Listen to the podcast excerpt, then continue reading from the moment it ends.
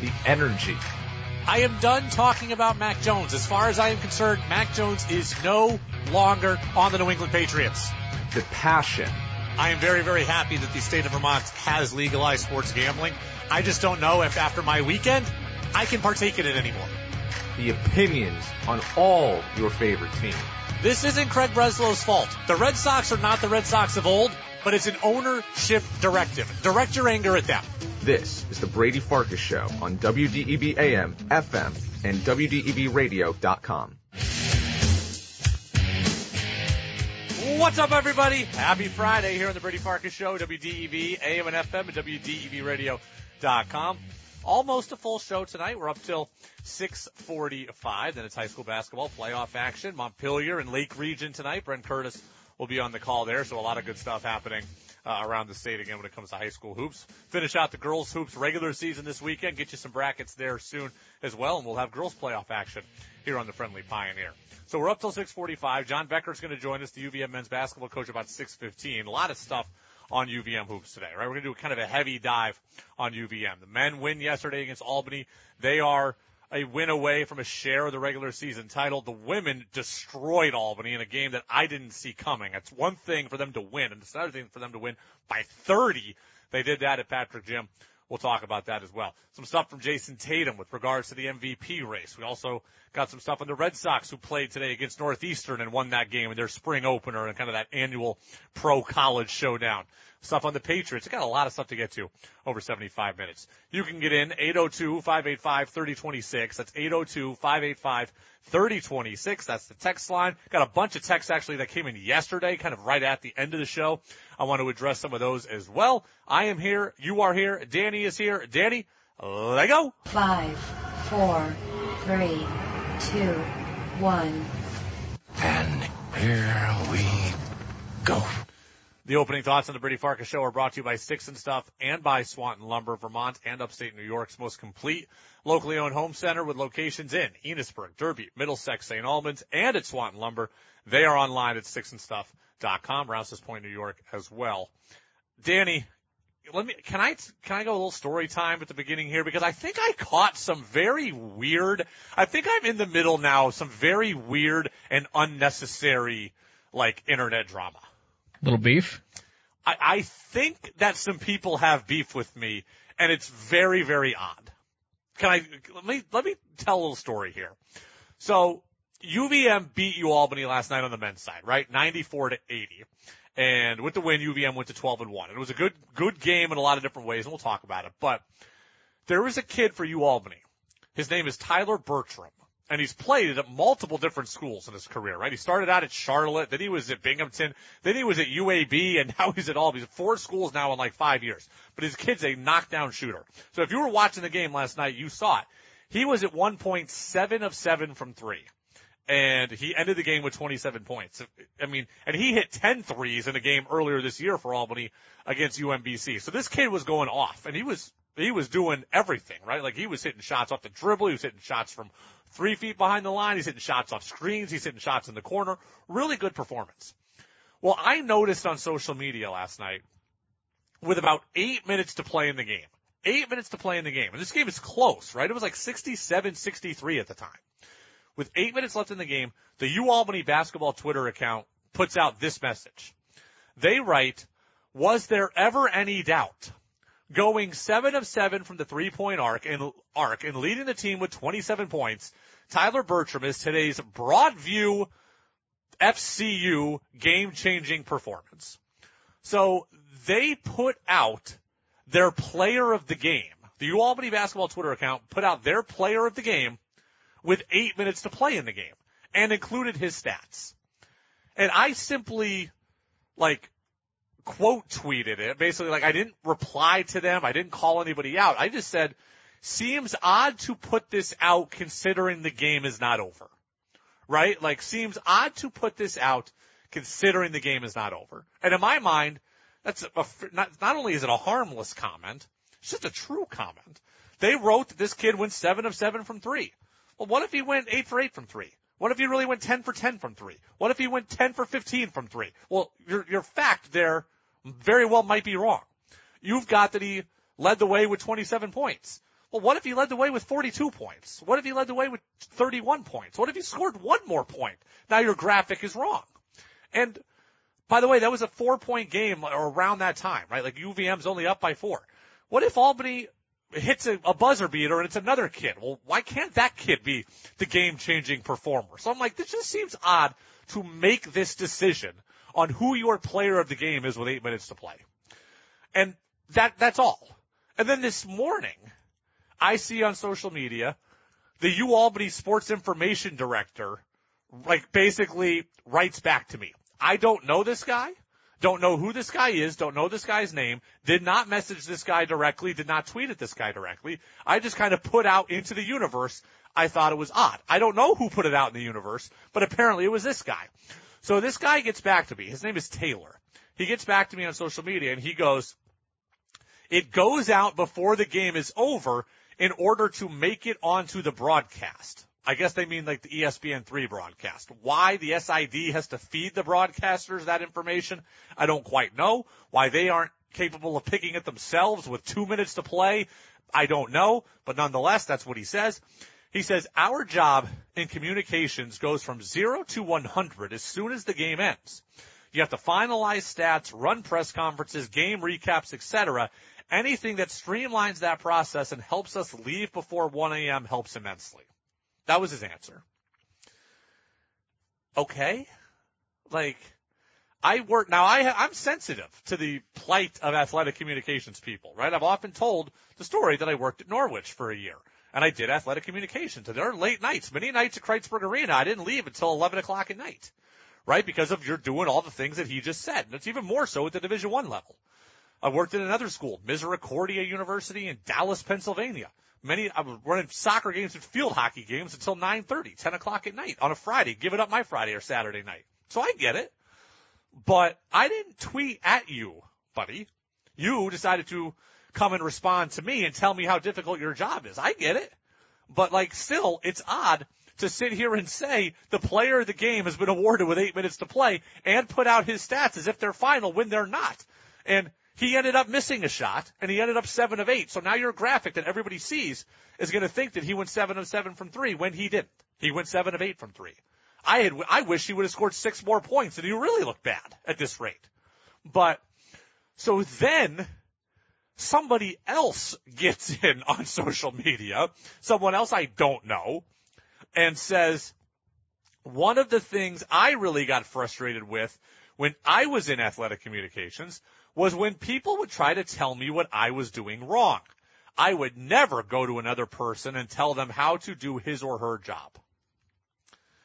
First off, this guy gets into the fray and that's, that's fine. This thing that I don't even think is a harmful comment, these people are now taking offense to it. Now this guy's buddy clearly comes in to defend him and says, when I was at SID, I really got bothered when people did my job, told me how to do my job. Like, AKA Brady, stay in your lane and don't talk to me about my job. Well, one, I didn't talk to your buddy about his job. I put out a, a, tweet into the universe saying that this was odd. I didn't say your buddy specifically stinks at his job. I don't even know who's doing the job. I just thought it was odd. And that's what social media is for. Just like you can come and, and yell at me, I can say that social media, I can put on social media that it was weird. But when this guy says, I would never go to another person and tell them how to do his or her job, Danny, I'll believe that for a second. I don't believe that for a second. Okay? People text and call into this radio station all day, every day, and tell me, Brady, I disagree with what you said. Brady, I wish you would talk about this. Brady, I wish you wouldn't talk about that. Brady, I didn't like that guest. Brady, I liked that guest. Brady, I want you to do more of this. Brady, I wish you would go here. I wish you would do that. I get calls every day, all day, and texts from people telling me how to do my job. I don't believe for a second that this person is holier than thou and has never called into sports radio or messaged into sports radio and disagreed with the host. I don't believe that for a second. Every single time, Danny, that we watch a game and we say that, man, Mac threw it to the left, he should have threw it to the right. You're telling a guy how to do his job. When we say, why did Bill Belichick do that? We're, we're questioning how he does his job. You're telling me this guy's never been a fan before and never talked to a person, never never said to his television how to do how to do your job differently or better? I don't believe it. And finally, Danny, I, I like to consider myself a pretty easy to please patron, right? When I go out to eat, I consider myself an easy to please patron. You know, I don't like sending food back. I don't like asking for this, that, or the other, but I've done it before. Okay. I remember I was at Outback Steakhouse once and I sent back a steak, because it was too undercooked. Right? I thought I was going to get sick. I, I like a little pink, but this thing was mooing still.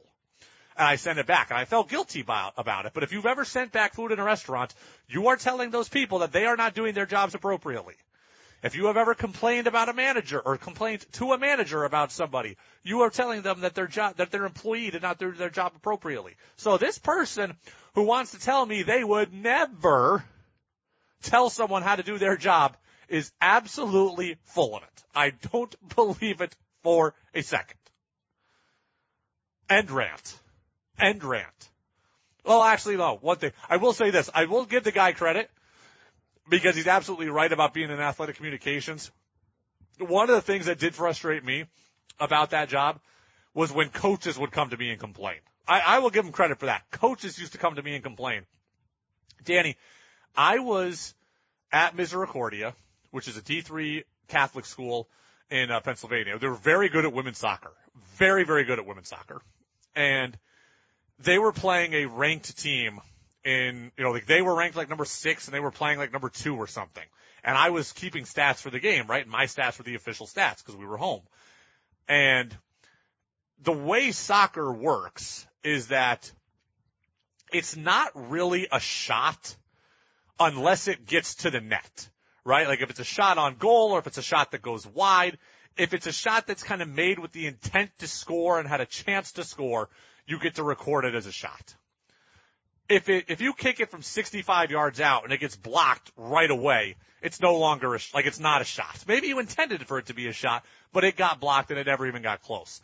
Well, so when the game ended, like I had Misericordia with like six shots because that's all that got through. And this guy wanted them to have like 30 shots. He's like, well, look, we shot from here. We shot from, I'm like, they didn't get anywhere near the net. He's like, yeah, but it looks really good for our recruits if they see that we can generate that much offense. I'm like, so you want me to lie? Like, you want me to lie and say that these were all shots when they all got blocked. That really bothered me. But this tweet has, has triggered me today because these people think I'm going after people when I'm not, Danny. I don't know if you think my story is good, lame, you feel for me, you're on their side, but 802-585-3026, I had to get that off my chest, Danny. I would say they're more triggered than you. I, first reply I- seems a little sensitive for for a uh, nothing tweet. You responded to something public. yeah, I responded to something that was in public and like I said, I, I don't know these people. I didn't say like, Danny, it would be like, You didn't say do your job better. I didn't Like, say you do your job better that. and I don't know who's doing the job, right? Like, I don't know who's, who's in charge of the Twitter account. I didn't say that Twitter admin sucks. I just like, that seems weird. Text says, tell this Taylor person to relax. Um, that kid Bertram had a great game. Uh, if he does it in the tournament, then you can prop him up on social media. Look, I don't mind them having a player of the game. They said he's their broad view center player of the game. Clearly they have it sponsored. Like I get it, right? This guy is, someone's paying them money. The Broadview people are paying them money to be attached to player of the game. You have to have a player of the game even in the loss. I get it, right? This is, this is like me saying, this is our Casey's Bagel high school player of the game. Well, Casey's Bagel's giving us money, so now we have to attach them to the player of the game. I get it. Do it when the game's over. Do it when the game is over. That was the thing that was the most asinine to me of all. Um, all right, story time is over. Let's talk a little bit about the game itself. Let's talk a little bit about the women here also. The UVM men beat Albany last night 94 to 80. As a result, they are now 12 and 1 inside league play. They have a two game lead in the America East Conference with three games to play. Home against Bryant on Saturday, home against UMass Lowell, uh, following, and then on the road at New Hampshire Tuesday, March 3rd or whatever it is, I think. So that's where the regular season is going to end. If UVM wins on Saturday against Bryant, they will have wrapped up at least a share of the conference title. At least they share the conference title, and they're closing in on the one seed. I do believe that they will get it, knock on wood, but they're closing in on it. Last night was a very, was just a very interesting game on a lot of different levels. One, I've never seen a kid at this level go off like that Bertram kid yesterday. I do give him a lot of credit. The, the people running the Twitter account might be a little goofy, but that was a great performance. He was at one point six for six from three. He was seven of seven from the floor. And I've seen guys get hot, right? Like I've seen Anthony Lamb go for, I think, 40 at UVM. I don't ever remember like not missing. I've seen Stef Smith go for 30 in the playoffs. We saw Deloney go for 32 last year against Brown. Guys have had big games, but like 10 for 15 is a great game. This kid was not missing. So it was a weird game in the sense that it was so high scoring. Like we're used to seeing UVM play games that are like this year, like 69, 64, 68, 62, 61, 50, 51. This team has not shown the ability to score easily, and they do play good defense. And yesterday was kind of the opposite, especially in the first half. Right? Like UVM puts up 94 points. I didn't think they had that in them. They give up 80. I didn't think they had that in them in league play, but that is evidently the kind of game that Albany wanted.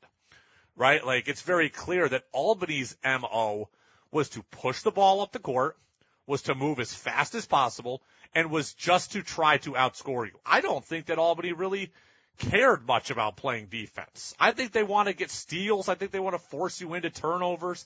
I think they want to do all that kind of stuff. But in terms of playing hard nosed fundamental defense, I don't think that was a, was of any interest to them.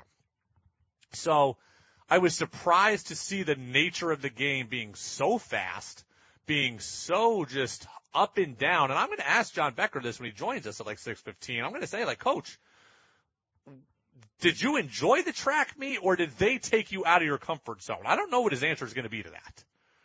Right? Like, I, I want to know if he enjoyed playing at that pace or if that was uncomfortably fast. It felt to me, watching it, like it was uncomfortably fast, but ultimately I think you Albany tired themselves out. I was listening to Dwayne Killings, their head coach after the game, and he said, look, like we only run like seven guys deep. We were exhausted by the end of the game.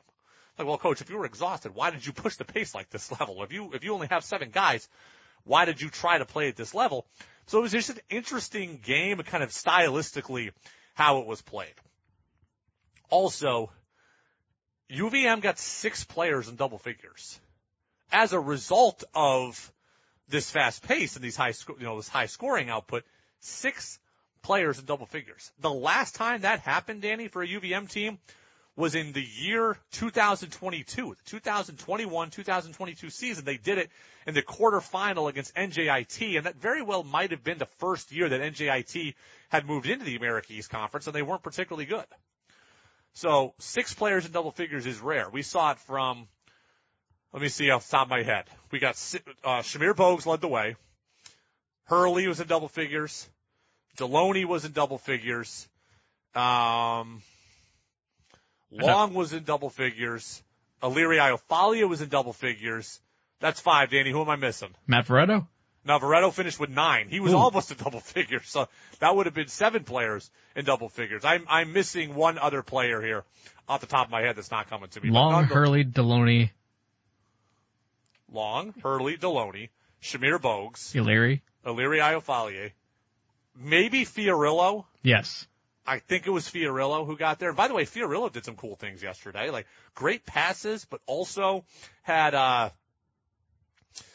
also, um, you know, dribbled to the basket, right? Like usually Fiorillo we see him as a post-up player or a three-point shooter. He had one play yesterday. It was great. Just put the ball on the floor, got to the bucket and finished, which was very, very cool. Great tip in before the half too. Great tip in right before halftime. That was big. And that UVM was only up four at that point. They ended up the first half leading by six because of that play. So that was big. So six players in double figures. I thought offensively UVM did some nice things, right? You're going to look at it and say, oh, 94 points. Of course they did nice things. I, I think it's more complex than that. I think the nature of the game led to a lot of buckets and Albany kind of playing willy nilly at times led to some buckets, but I really did like UVM's passing yesterday, Danny.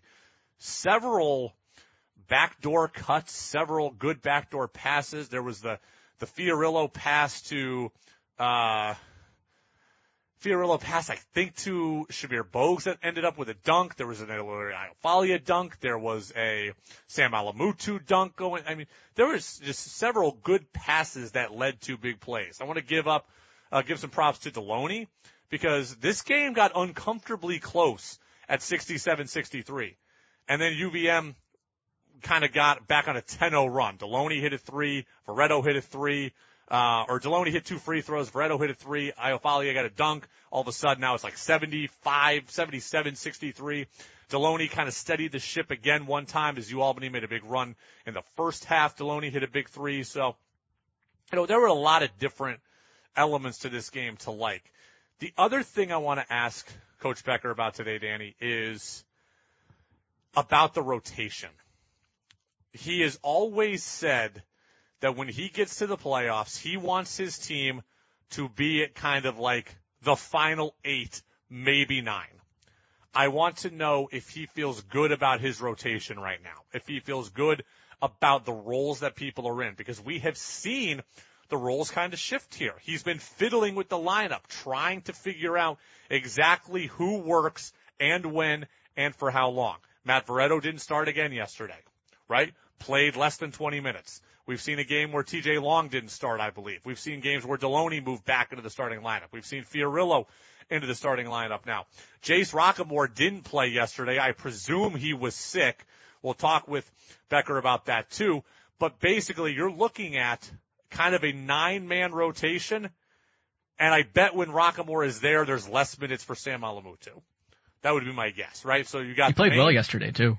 Sam played well. Sam Alamutu is very, very athletic, and he does a lot of things kind of as a combo player, right? He can, he's physical enough to guard down low and play down low, but he's quick enough to be on the perimeter and guard out there also. I really do like Sam Alamutu's game.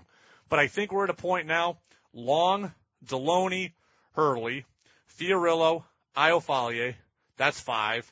Jace Roquemore would be six. Um, Danny, who am I missing here? Deloney? No, I said him. Okay. Um, it's, ne- it's never good when you try to do this off the top of your head. I'm looking at the lineup right now. I can't remember who you said already. All right, so Deloney, Yeah? Ayo-Faleye, Mm-hmm. Fiorillo, T.J. Long, T.J. Hurley, Jace Roquemore, that's six, Did you say Bogues? Bogues and Veretto, that's eight, There we go. and then Sam Alamutu would be the ninth. right. So that's kind of where I think we're at. But I think when we get to the playoffs, I think you're going to see Alamutu, you know, for five minutes or less. I think you'll see Brenton Mills not at all. And I think that's kind of the lineup that we're going to see. But I want to ask Becker about that specifically and kind of see where we're at.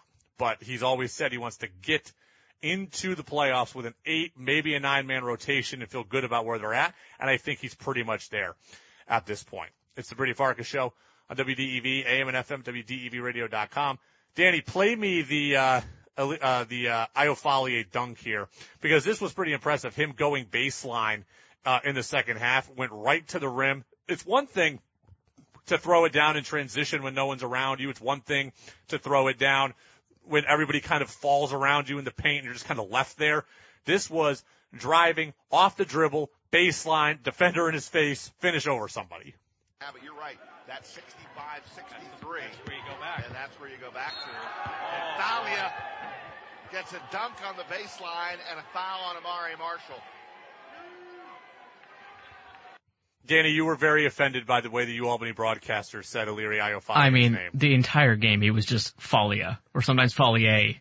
And there was no Io? N- never. Never. They thought it was a middle name or something. because I was watching it. I watched the whole thing, but sometimes I'll watch games on mute because I'm doing some other things or I'm checking in on other stuff. So I didn't hear all of that, but you texted me, you're like, I am so offended by Heather saying his name, Illyri Io Falia. It almost bothered me as much as early in the season where they were calling him Delani. I don't Oh, remember yeah, which game that was. Bradley. Yeah. hmm The entire was- game. That was the Bradley game. What's interesting too is that that broadcaster for you Albany, because the home team takes care of the television broadcast. So the broadcaster for Albany is is Rodger Wyland, and he's a, a legendary sportscaster in Albany. He's been doing U Albany games for 20 plus years. He does the local news as well for the NBC affiliate. He, I was his producer back in the day on radio. Um, my first job in Albany, as I've said, was, was, or my first job in radio was in Albany. And I spent like two years there. You know, I was part time the whole time I was there, but I was doing a bunch of things. And then he came over from another station. I became his first producer, like his first producer at that station. He had been doing radio somewhere else. But uh, yeah, that's my old, I, I guess I would call him my old partner. I guess I was his old partner technically. But if I had known that, you know, I, I don't talk to him much anymore, but I would love to tell him, hey buddy, you're saying it wrong and you're doing it consistently. And Danny Hoops is very, very upset with you. Yeah, yeah, but no, don't tell people how to do their job though. Uh, That's right. Don't tell people how to do their job. So yeah, uh, Ileri Ayo-Faleye had a good, a good game yesterday and uh, the Cats are 12 and 1. Speaking of good games, Danny, the UVM women destroyed Albany yesterday. Right? Like that game at Albany when they played, UVM won, but it was like a three or a four point game and it was down to the wire. And yesterday, UVM won on their home floor by 32. 67 to 35.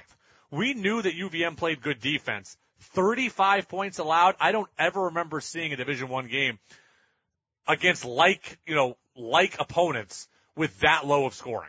It's one thing like if you talk about the worst team in, in Division One against the number one team, then you could see that. But against two teams that are generally on the same level, to see a 35 point output, that is insane defense by Lisa Kresge and her team. For this Catamount team to score 67 is a lot because they are not built that way. They are not a great offensive team. They're not a great shooting team and they put up 67. They held Albany to four points in the first quarter. They held them to just nine in the fourth quarter. Albany was 11 and one in the league in, in that game. 11 and one coming into that game. And UVM beat them by 30. The only other loss was last time UVM played them. Right? There, there, there's, here's kind of the situation. UVM's 11 and 3, Albany's 11 and 2, Maine, I believe, is 12 and 1. So, Maine has the inside track at the, you know, at the, the number one seed. I believe Maine and Albany have to play each other again. So, see what happens there. It's likely that UVM is going to get the three seed. They could get the two though. If Maine beats Albany, UVM would move into the two spot.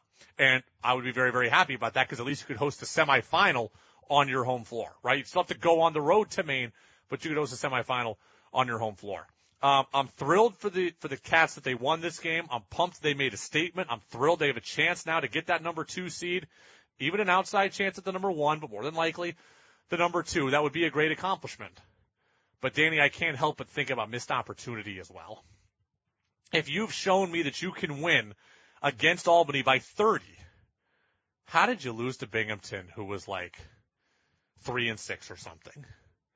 They're going to look back. They're, U, UVM is going to look back at this season in league play, and they're going to realize they had a double-digit lead against Maine at Patrick Gym the other day and let it slip, and they're going to realize that they got beat by a Binghamton team by nine points that entered that game at three and five in the league.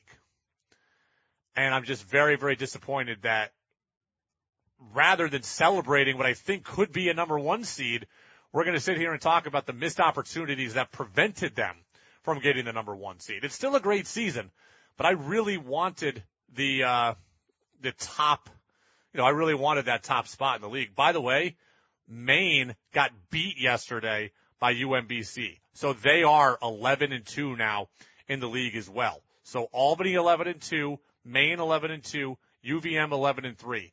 Now the Cats have lost both games to Maine. They still seem like they will finish behind them, but they definitely, there's still a chance. There's still a chance for them to get that number one seed. As I look at Maine's schedule down the stretch here, um,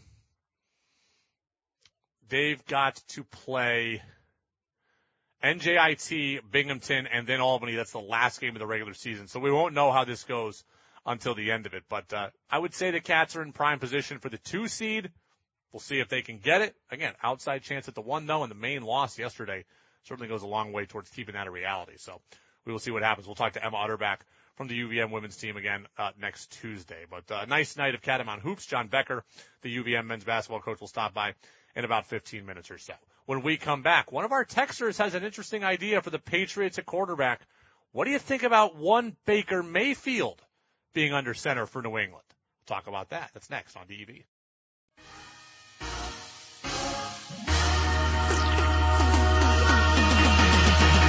Now it's back to the Brady Farkas Show on WDEV AM, FM, and WDEVradio.com. Welcome back in, Brady Farkas Show right here on WDEV, AM and FM, and WDEVradio.com. John Becker, UVM men's basketball coach, going to stop by in about uh, 15 minutes or so, talk about the win last night and kind of talk about some of the uh, Catamount news and notes as we head towards that final regular season stretch. Three games left. Big game on Saturday against Bryant. Danny Bryant is the team that's in second behind UVM right now, so we will see uh, what happens. That's a 7 o'clock start on Saturday. We've been in the Saturday afternoon mode at 2 p.m. Now we're back to Saturday at 7, so we're in the prime time window. Uh, one of our texters brought up a good point yesterday and brought up a good question they wanted to ask us, so we'll answer that now. 802-585-3026. Texter said, what do you think of Baker Mayfield as a potential quarterback for the Patriots in 2024? And Danny, I am, I am completely against it. I am fully in young, new quarterback mode. It's nothing against Baker but I am in young, new quarterback mode. I'm also in cheap quarterback mode and build the roster around him. And Baker Mayfield won't be cheap anymore. And that's really kind of what this comes down to, isn't it? We're trying to get a very good quarterback at a great value. That's what I want. I want a five year window where my quarterback is cheap and I can go all in on spending around him. The Patriots have top five cap space this year. The new salary cap just came out for 2024. The Patriots are going to have like $80 million to spend. If I am paying my quarterback almost nothing, I can use almost the entirety of that $80 million to go out and make life easier for him in a lot of ways. Right? And if you go and pay Baker Mayfield, you are cutting into that $80 million. And frankly, I don't know that Baker is going to be that much better.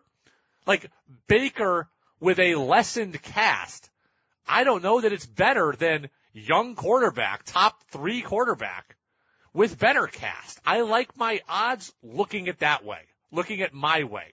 Look, Baker was a phenomenal stopgap quarterback last year for the Buccaneers. They were in cap hell. Tom Brady had retired.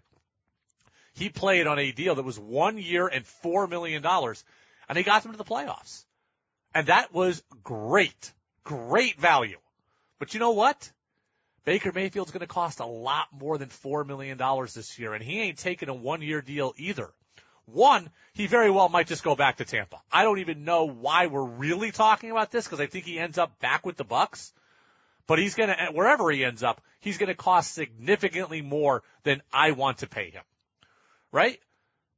Geno Smith had a very good 2022 with the Seahawks. Geno Smith, who's less accomplished than Baker Mayfield. And Geno Smith got three years, $75 million from the Seahawks. $25 million a season. Do you want to pay Baker Mayfield three for 75? Do you want to pay him four for a hundred? Like that's what it's going to take probably. Now it won't all be guaranteed and it won't all be, you know, some of it will be tied to some incentives and things like that. Like he won't get every bit of a hundred million dollars. But do you want to be on the hook for $25 million a year to Baker Mayfield? No. I'd rather play my rookie quarterback less than $1 million, which is what's going to happen. Right? Like that's how this is going to go. So Baker at 25 million plus me not able to spend fully around him or my young quarterback at a mill and $79 million more available to make life better around them. That, that is what I'm for. Okay. That is what I am for. So it's nothing against Baker. It's all about money value, long-term control, and potential of the roster. Mac Jones his rookie year made 660,000. He made 1.3 his second year. He made 2 million his third year. He's headed for 2.8 next year. And then the fifth year option kicks, kicks in if they wanted it and it goes to 25 million. But you have four years where Mac is very, very cheap and you have all five where he's as cheap or cheaper significantly than what Baker Mayfield will cost.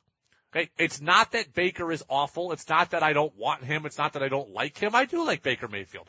And I think he could bring a lot of good things to the Patriots. But at $25 million, I'm going to take my chance paying my rookie quarterback a million and then giving him everything he needs. And he needs multiple tackles. And he needs another running back. And he needs several wide receivers. And he needs two tight ends And somewhere you're going to need some other guys on defense, right? Another pass rusher, another linebacker, another DB. They're going to cut Adrian Phillips. They're going to cut Lawrence Guy, they said. So you're going to need some help there. Maybe in free agency, maybe in the draft. I don't want to spend any money on defense. Maybe your late round draft picks, but I want to fully invest in this offense. And Baker Mayfield at 25 million isn't going to do it for me, right? It's not going to do it for me. Danny, what do you think of, of Baker versus what I had to say? I was joking with you over the break, but I was saying Baker usually has a good season, follows it up with a bad one. So I, I don't know about him. He's been inconsistent. He's a good quarterback sometimes. So I, that's not worth the gamble to me. Not worth a $25 million gamble. Like No. if you could have had him at the four million that Tampa got him at, well then yeah, it would have been a great deal. But that deal's not there anymore, right? When the Seahawks had Geno Smith making no money for 2022, it was a great deal. It's a less good deal now that he's making 25 million. This is how this goes. When, when a guy comes in to be your stopgap quarterback and plays well, he's going to get paid and rightfully so. But I, I'd rather be the team that's giving the opportunity the first time than the team that's paying for the subsequent opportunities, and that's what the Patriots would be. Um, Danny, on the quarterback front, right? We can talk about Baker all we want. I still want the quarterback in the draft. Mel Kiper, longtime NFL draft insider, says he also wants the quarterback in the draft for New England.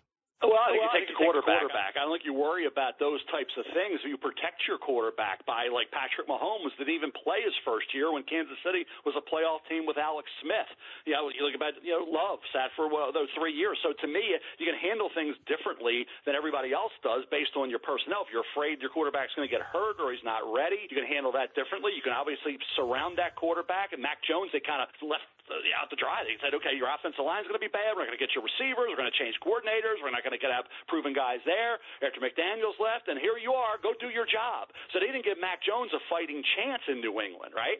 So again, uh, in New England, what they have to do is improve those areas. Yes, improve those areas, and my $80 million in cap space can help me do that. My $80 million in cap space can help me do that. Um, Danny, there was something interesting I wanted to get to. We spent a lot of time yesterday talking about Alex Van Pelt's comments on the offense and what kind of system they're going to run. And it's going to be the Brown system, et cetera. Well, Andrew Callahan of the Boston Herald says he generally likes that plan also, but he does say there's one fatal flaw with that offensive uh, philosophy. The issue for me is that offense is not built to play from behind. The Patriots, as a team that's going to be projected for five or six wins, is going to have to play from behind. And that's my issue here. Now, I think you have an exact point. Like Mayo talking about, ooh, what do they do on third down? Well, they were in a lot of third downs and nothing really clicked. So I think they're counting on Van Pelt as a culture builder, a culture driver, a developer of quarterbacks. It's not going to be the X's and O's, though, that put the Patriots over the top. I can't worry about the offense not being built to play from behind, not next year. I need to be worried about insulating my young quarterback. All the things that Kiper just said they didn't do for Mac Jones, I need to do for whoever my young quarterback is. I, and the thing that people are not realizing is, is that they are trying to get the Patriots from four wins to 13 wins in one year. Well, yeah, if you're trying to go to that, you don't, you're going to need an offense that can be explosive enough to come back. You're going to need to be able to come back from 10 nothing down, et cetera. I am not trying to do that. I am trying to have this next year be kind of a one year buffer where I am interesting, where I am competitive, where maybe I can get to the playoffs, but I'm not expecting you to be Super Bowl ready. I'm not. Look, I, I want this thing to turn around quick, but I'm also realistic. Right? Look at what happened with Mac Jones in, the, in his rookie year. They went 10 and 7 and they got to the playoffs and then they got blown out. I would be fine with that this year for the Patriots in 2024. I would be fine with that. What I would need then is the ability to add on to it in 2025 subsequently like they didn't do for Mac. So if the Patriots come out this year and finish 9 and 8, I'm I'm cool with it. If they have a chance to make the playoffs, right? So yeah, there might be a game where they're where they're down 17-3 and they can't come back. Well, okay, I've got them losing. I'm okay with them losing seven or eight games as it is. That just might happen. There's also going to be a couple of games where I hope they get up 10 nothing and they put the vice grip on somebody and they don't allow them to come back in the game because their offense is ball control, run, play action, etc. I'm not worried about their inability to come back all season long. If they win eight games, nine games, ten games, and they're fringy playoff relevant or maybe get there as the seven seed, I- I'm cool with how they got there. What I need then is expansion. What I need then is in 2025 them to have the ability to add on to the offense. What I will want and will expect in 2025 is if you win your nine games, can you win 11 now? Can you win 12 now? And when you do that, okay, now we add a little more explosion. Now we add a little more home run. Now we add the ability to go a little quicker. I, I am fine with this year's offense looking like the Cleveland Browns, looking like the Tennessee Titans. We're going to run. We're going to have a good offensive line. We're going to get the ball to our tight ends. We're going to have multiple, you know, play action wrinkles and we're going to be, you know, have elements of explosion, but I get that the offense is going to be look, you know, this way. Then the next year, I expect you to still be able to do that stuff, but also be able to be a little more quick strike. And I expect you to add on as your quarterback gets better. I don't, I don't want, th- if this quarterback is stuck playing this way for five years, then that's not a good thing. But if you can play this way one year and then add on and grow, then I'm all for it. It's the Brady Farkas show on WDEV, AM and FM, WDEVradio.com. So I'm not worried about Andrew Callahan's, um, you know, problems with the offense this year. Uh, I know we've got, Danny, do we have to take a break right now? I know we got JB getting ready to call and we don't need to take a break. Okay. So let's go right out to the phone line because Danny tells me we do have John Becker now. So I'm glad we can get right to him. John Becker, the UVM men's basketball coach, talked a lot about the Catamounts earlier in the show. 12 and run, one right now in league play. They beat Albany last night by a score of 94 to 80 to move to 12 and one and they're closing in on another America East uh, championship, at least here in the regular season. JB, congratulations on the win. Congrats on the success so far. And uh, thanks for being with us. How are you? I'm doing well. Thanks. Thanks for having me, Brady. I appreciate you being with us. Let's talk about last night first before we get to some big picture stuff. Um, very interesting game, much higher scoring than we've seen out of this group, um, both offensively and defensively this season. First half, were you comfortable playing in that track meet or was it uncomfortably fast? I mean, yeah, it felt good. I mean, it felt good to score points and, and put up some points. You know, it's been a lot of, uh, you know, 20 point halves that, that uh, have been frustrating for everybody. But, um, but I wasn't comfortable defensively. Tyler Bertram was unbelievable, uh, sprinting off screens, making tough threes. And, um, you know, they can really score the ball. And, and, um, uh, so that side of the ball, I was a little bit, uh, disappointed, you know, going back and watching the tape, you know, I got to tip my hat to, to, to Tyler and, and, and, and their offense, uh, a little bit, but, um, yeah, it was good to get up and down and score a little bit. And, uh, but in the second half, um, you know, they cut it to two and, and, uh, and then we, uh, you know, I, I decided to go zone and, and I thought that ended up, uh, you know, breaking their rhythm a little bit, but, uh, it got, it got closer. Six players for your team in double figures. We haven't seen that since 2022. Certainly a rarity, a very good uh, scoring distribution last night from a bunch of guys. Yeah, and that's how we play. You know, we like to share the ball and and and uh, and uh, find the find the right shot, find the great shot. And uh, last night we had a lot of great opportunities and and left a bunch out there. You know, um, um, but but yeah, the guys share the ball really really well and are unselfish and and um, you know, a lot of guys cashed in last night. You know, I've been trying to figure this out all season and I go back and forth on it. So I want your opinion on this. It's really cool that this team has the, has this kind of anybody can beat you on any given night kind of game, right? Someone can go for 20 one night and two the next night and it can be totally reversed the next game. Do you like kind of that not knowing, but everybody can get involved? Or did you kind of like it when like we knew Lamb and Trae Bell-Haynes were going for 15 or we knew Benny and Ryan were going for 15 and it was kind of more set in stone as to what was going to happen? Yeah, I mean, I I have talked to our our best players about being a little bit more consistent. It would be nice to know, um, yeah, you're going to get a certain amount of production from guys night to night.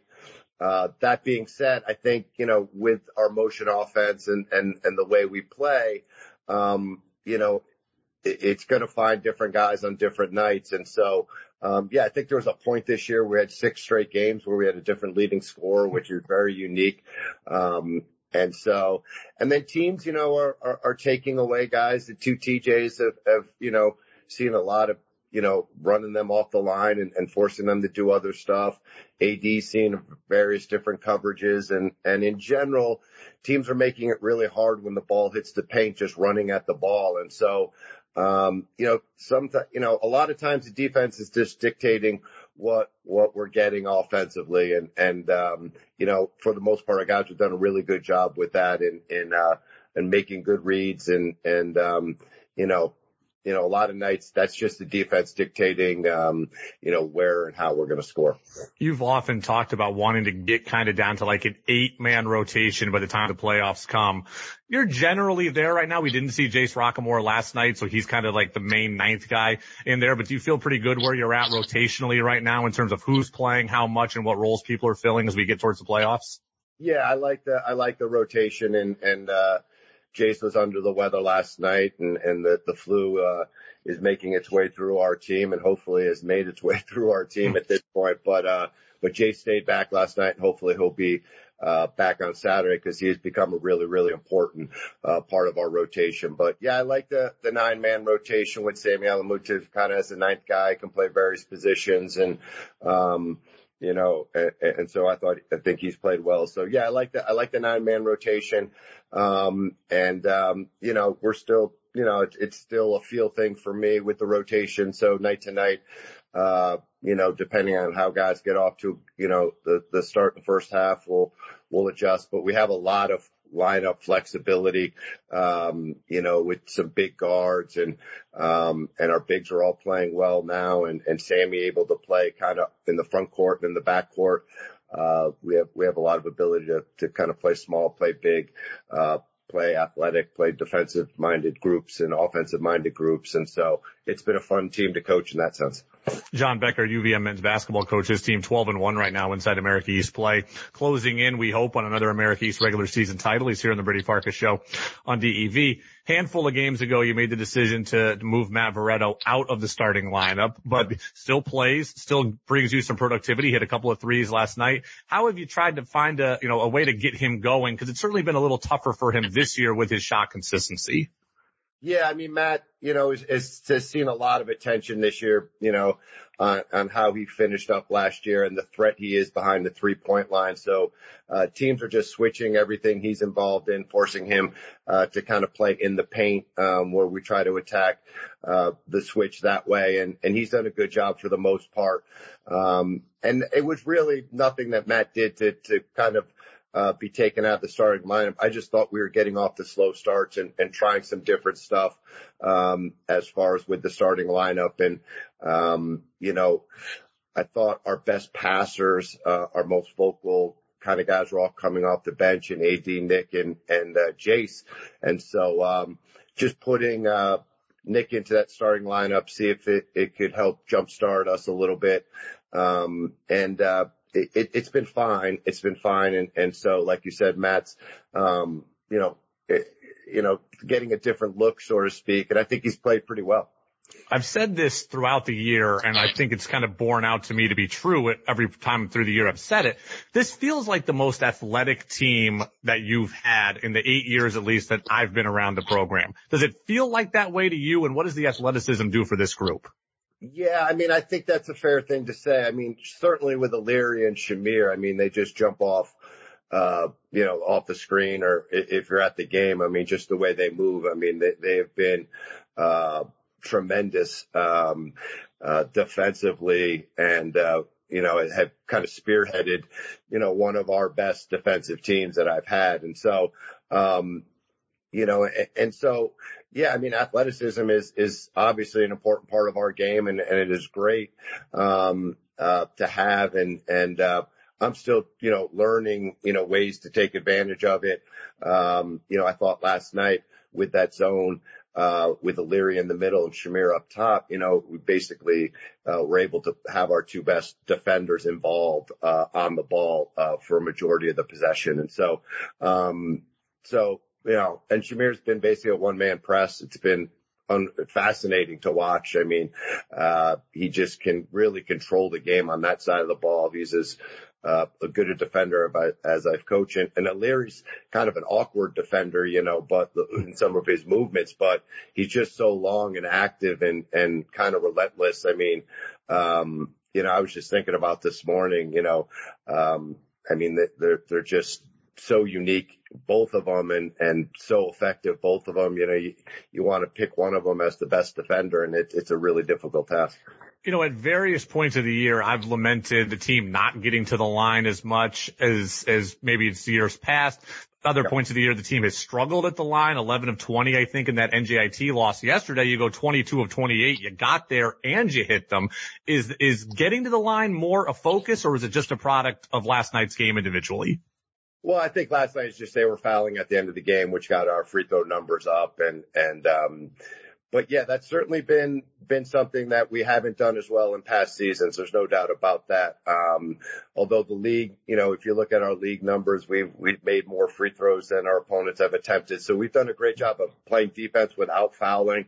Um, but overall, our free throw attempts, uh, you know, to field goal attempts is, is, is down, uh, from what it's normally been. And I think that's just a product. We don't really have a back to the basket guy, you know, and I, and I think that's been, um, a little bit of the difference this year when, when you watch us play is we're a little bit more three point shooting reliant. Um, and, uh, and and we don't have a guy we can kind of dump it into and, and, and play off of. And and last year was the first year we didn't have a big guy that we could do that with.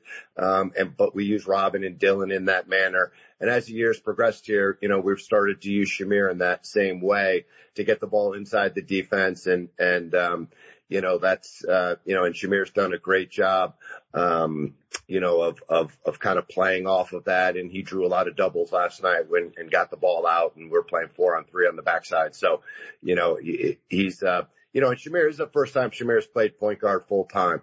And, uh, I don't think it can, uh, be understated just how, how fast he's learned the position and how effective he's become at the position. I mean, he's a, he's a sponge he's an incredible kid, incredible player. And, and, um, you know, he's, he's starting, uh, to really start to dominate these games you know, I, I know they're both left-handed, but I tweeted this out last night. Like Dylan Penn was so good and so strong going to the basket last year left.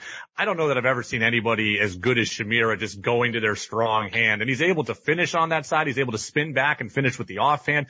I don't, there were like five possessions against Maine in the game you were out sick where I think he was the only one who shot just backing somebody down in the post yeah. and going to the hoop. Like his ability to go left and then make the right decision off of that is very, very impressive to me. Yeah. That's all been, you know, uh, that's all been learned here at Vermont and, and something that he's continuing to learn kind of on the, on the fly. And, um, yeah, Dylan was another great lefty that we had last year. Probably more skilled, more of a scorer, had a little bit more of a finishing package with both hands and, um, just more of an experienced scorer coming from Bellarmine. And, and uh, but, um, Shamir's bigger, probably more explosive, uh, you know, and, um, but, uh, yeah, both really, really good players.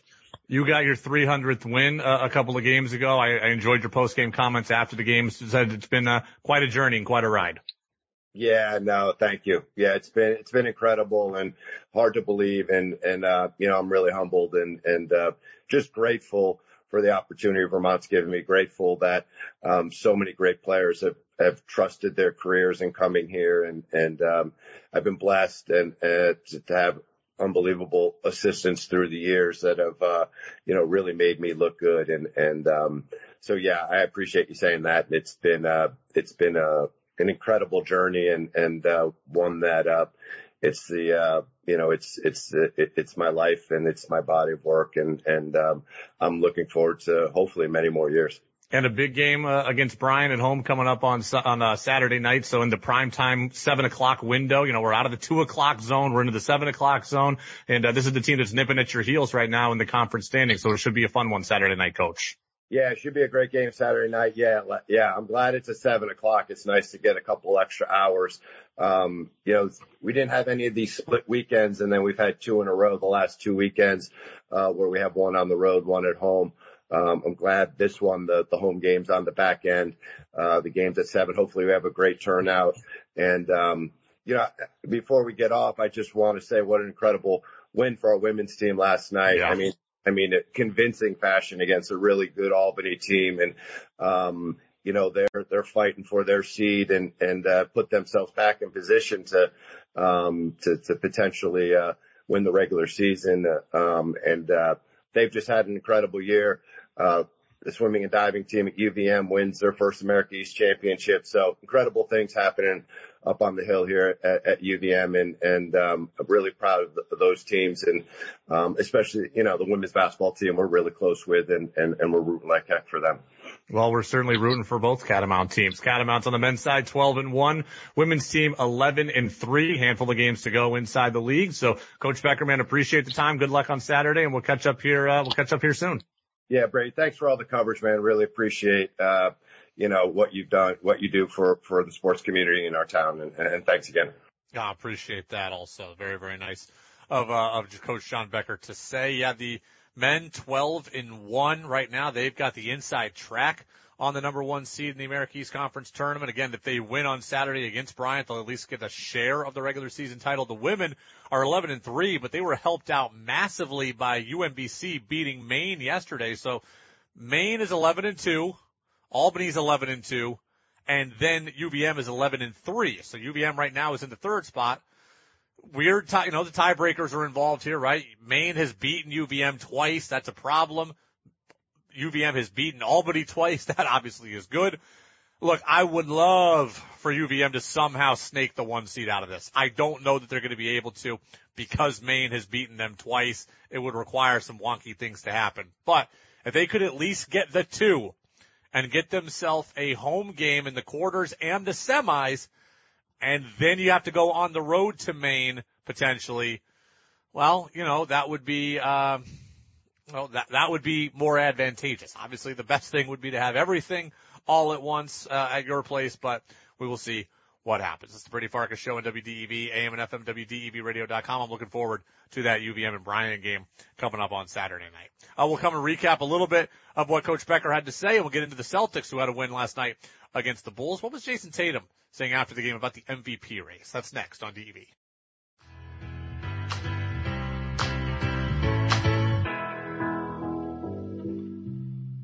Now it's back to the Brady Farkas Show on WDEV AM, FM, and WDEVradio.com.